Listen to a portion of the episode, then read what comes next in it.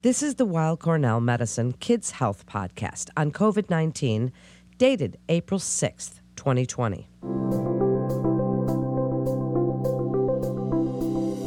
There's no handbook for your child's health, but we do have a podcast featuring world class clinical and research physicians covering everything from your child's allergies to zinc levels.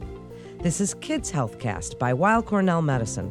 I'm Melanie Cole, and today we're talking about pediatric inflammatory bowel disease and COVID 19. Joining me is Dr. Robbyn Sockolow. She's the chief in the Division of Pediatric Gastroenterology and Nutrition and a professor of clinical pediatrics at Weill Cornell Medicine. Dr. Sokolow, it's a pleasure to have you join us today in these unprecedented times. We're learning more about this virus every day. What do we currently know about the relative risk for inflammatory bowel disease patients regarding COVID 19, specifically children. Tell us about the risks for kids and other conditions who may be taking immunosuppressive drugs. Good morning. Thank you for having me. So, what we do understand is as far as inflammatory bowel disease, learning from our colleagues from around the world in all different countries, is that overall inflammatory bowel disease does not seem to give us an increased risk of having bad consequences for COVID 19. It's not to say that this is not a disease or condition that could put you at risk for other things, but overall, as far as patients with inflammatory bowel disease, we do not seem to be seeing an increased risk of having a worse outcome as far as contracting it. What is really important, though, to understand is that most of the patients with inflammatory bowel disease tend to be young. And what we've seen over the past few weeks is that overall, patients who are younger seem to fare better with COVID 19. Well, thank you for that encouraging answer. Dr. Sockolow, it seems that respiratory symptoms represent the most common manifestations but what can you tell us about the gastrointestinal manifestations in patients with COVID 19? Do we know if it presents differently in children with IBD? Well, thank you for that question. So, in the very beginning, when we first started understanding some of the symptoms of COVID 19, we really thought it was mostly a respiratory illness. But as more and more patients are getting sick with COVID 19, and we're beginning to see what it looks like in children, it may be that the first presentation could be GI symptoms such as vomiting or diarrhea. And as the months have gone by with us understanding this condition, we do know that sometimes it actually does present in the first few weeks or first few days as having vomiting, diarrhea, and nausea. So for children, although many of them seem to do quite well, even the signs of having some loose stools or vomiting, that may actually be the first presentation for COVID in children. Are you aware if the virus can spread through fecal oral transmission? And if so, what are the steps for preventing that spread with children with IBD? Of course, diarrhea can be an, a recurring issue. So, what do you want parents to know about cleanliness and transmission in that case? Now, as far as inflammatory bowel disease, we do know that most patients, as they get older, really understand their body quite well, and they may be able to distinguish between a GI symptom that's related to a flare or a GI symptom that now is different. And so it really becomes important for the family to really think about what these symptoms are and how they may just be common to what either their child or the patient who understands their body is common for their flare now versus something different. And so it's really important that you're able to ask better questions, that you're able to tease out what these symptoms are about. And most importantly, if someone does have this, regardless of whether it's the parent or the child, that they really keep up with cleaning that bathroom well, washing their hands incredibly well, and possibly if they have an opportunity to isolate that bathroom is the only one that that patient goes to. Well, then, along those lines, if they develop new onset digestive symptoms like diarrhea, and they know their bodies, like you say, they've been doing this a while, if they know that there's been a possible exposure, should they be suspected for the illness? Yes, we do know, unfortunately, that COVID is really contagious in that sense. And so, if there's a family member, had there been a contact, and there's any suspicion, my advice would to call the office where your healthcare provider is and to discuss those symptoms to see whether they think it's truly COVID or whether it may be related to their inflammatory bowel disease. Well, I think one of the most important questions parents have, Dr. Sockolow, is should patients continue taking their medication, especially immunosuppressants and, or prednisone? Should they continue their infusion protocol? And if they are, do they still come in? What precautions are you taking? Speak about the whole medication and infusion situation that they may find themselves in? Sure. So, the most important thing that we know again that people who have inflammatory bowel disease tend to be on the younger side. But what is really important is that the chances of you having a flare if you stop your medications is much higher than you're having severe symptoms from COVID 19. So, again, it's really critically important that if you're on medications for your inflammatory bowel disease, that you continue taking them. If there are any questions, please call your healthcare providers to discuss this. Our colleagues from around the world have come together with a consensus report saying that overall that most of the medications that we take or that we prescribe for inflammatory bowel disease should be continued with the exceptions really of prednisone. So if either you or your child is on high dose prednisone, it's really important to speak with your healthcare provider about potentially decreasing the prednisone dose that they're on or being able to at least bring it down to the lowest possible dose so that your IBD is controlled, but that you're not at greater risk for having an increased infection from the prednisone itself. So, again, having that discussion with your healthcare provider is incredibly important. You can do it nowadays on televisits, you can do it by telephone, you can do it by your portal system.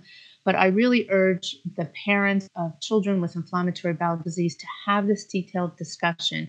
Each and every patient is different, each and every scenario is different, and having that unique conversation with the person who knows your child's health well is incredibly important.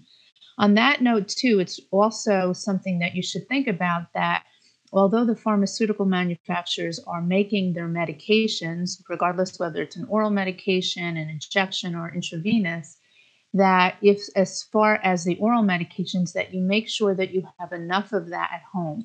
There are many delivery services that can bring it to your home. There are mail uh, delivery services that can give you a three month supply. So i urge families to not only look at your child's medication but also to look at your own individual needs as far as your medications and make sure that you have plenty of the supply.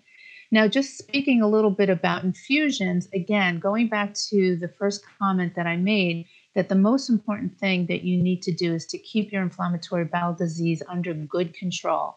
So, if you are on infusions of any of the biologic medications, it's incredibly important that you keep up with that as far as your intervals of when you're getting that. And there are places, both hospital infusions and infusion centers, where they're taking extra precautions by interviewing the family or the child ahead of time to make sure that they've been feeling well, that there have been no fevers, etc.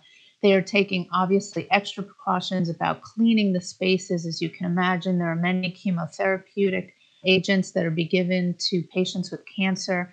So these centers are very, very sensitive about making sure that whoever comes in is healthy.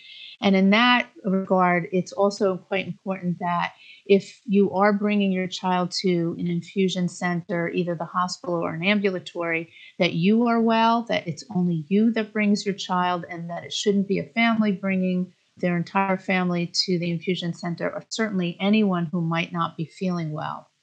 Now, as far as infusions that are happening in the home, that too is another place where, again, making sure that people around you are healthy. This is a great opportunity if you haven't discussed this with healthcare providers and if your insurance allows this.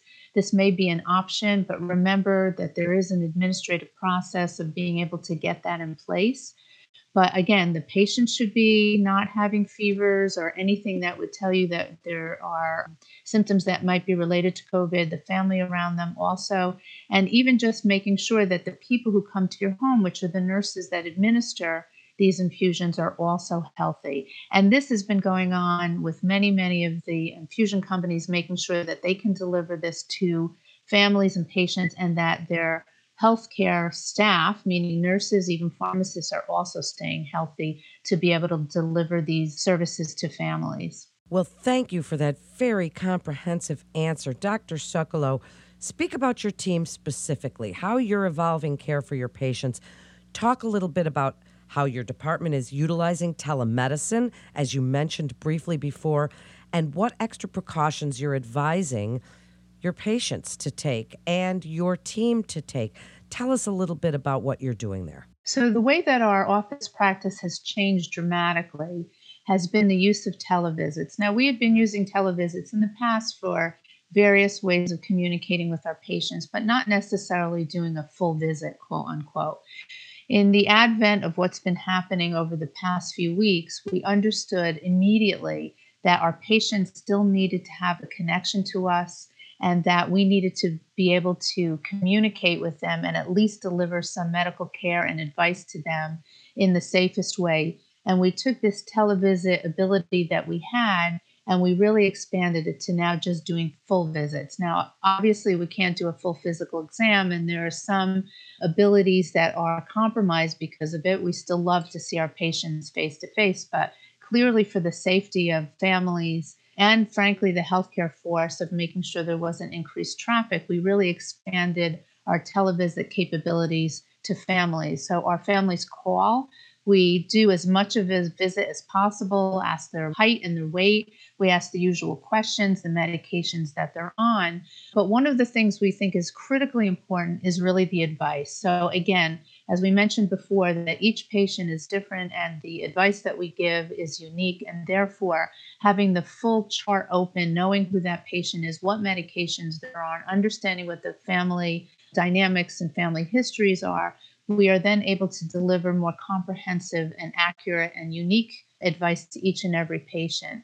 And so, by doing this, we think that one of the most important things we can do to contribute to all of this is to make sure that we keep our patients healthy so that they are doing well with their IBD and that they don't need to go to an emergency room or certainly not be hospitalized. And so televisits have really become 100%, if you will, of the way that we are currently delivering care.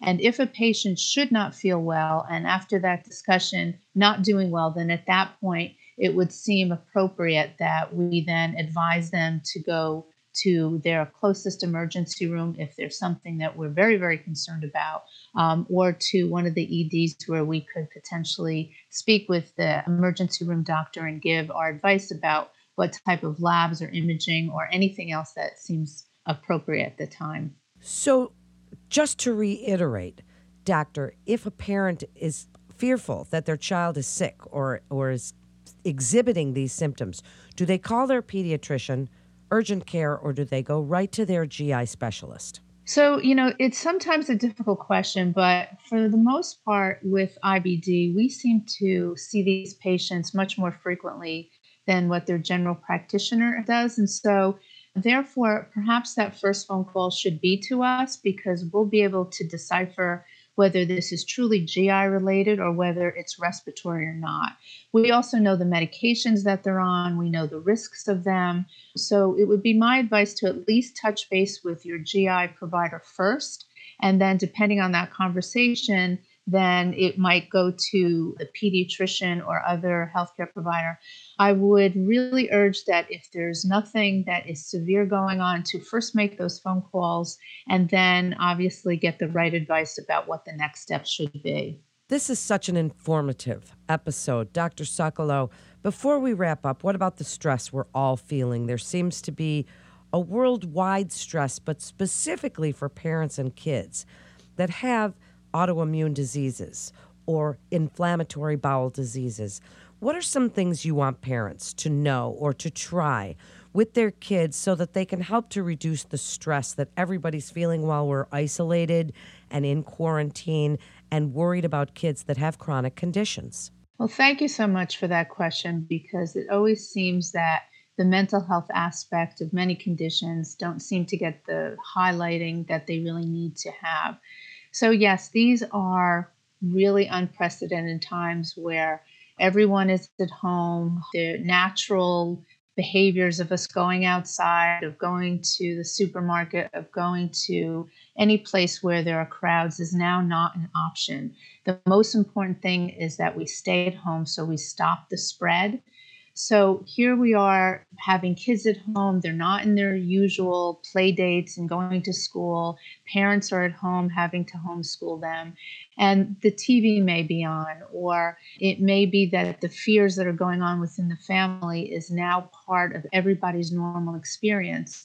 So it's never to forget that we have to stay as calm as possible, that we have to reassure our kids that we're here for them, we're going to take care of them, we're going to protect them, that it's so important that we make sure that we wash our hands, that we do things like turn the TV off, frankly, because that can be frightening if you're listening to it day in and day out. It's really to do the things that make us happy. It's taking out those old board games that now often just sit in the toy closets. It's playing Scrabble. It's learning how to do the jigsaw puzzle. It's maybe just watching a movie that's fun and uplifting because these can be scary times. And it's so important that we, as parents, we, as parents of children who have chronic illnesses, to make sure that the children feel that they are safe, that they are going to be protected, and that we're going to get through this and we're going to get through this and we may have a little different way that we look at life in the future but everything will ultimately turn out okay if we stick together and that we are making sure that our kids are staying safe. Excellent summary and wrap up. Dr. Sockolow, thank you so much for joining us today and really sharing your incredible expertise. For information about COVID 19, including symptoms, prevention, and travel advice, please visit weillcornell.org slash coronavirus, or you can call our hotline at 646 697 4000. That concludes today's episode of Kids Healthcast. Please remember to subscribe, rate, and review this podcast and all the other Weill Cornell Medicine podcasts. Share this show with your friends and family, people that you know that may have children with IBD. That way, we're learning from the experts at Weill Cornell Medicine together. I'm Melanie Cole. Rehabilitation medicine can help patients with a wide array of disorders and diseases, including cancer. If cancer care is of interest, listen to Cancer Cast, Weill Cornell Medicine's dedicated oncology podcast, featuring leaders in the field and patient stories. CancerCast highlights dynamic discussions about the exciting developments in oncology.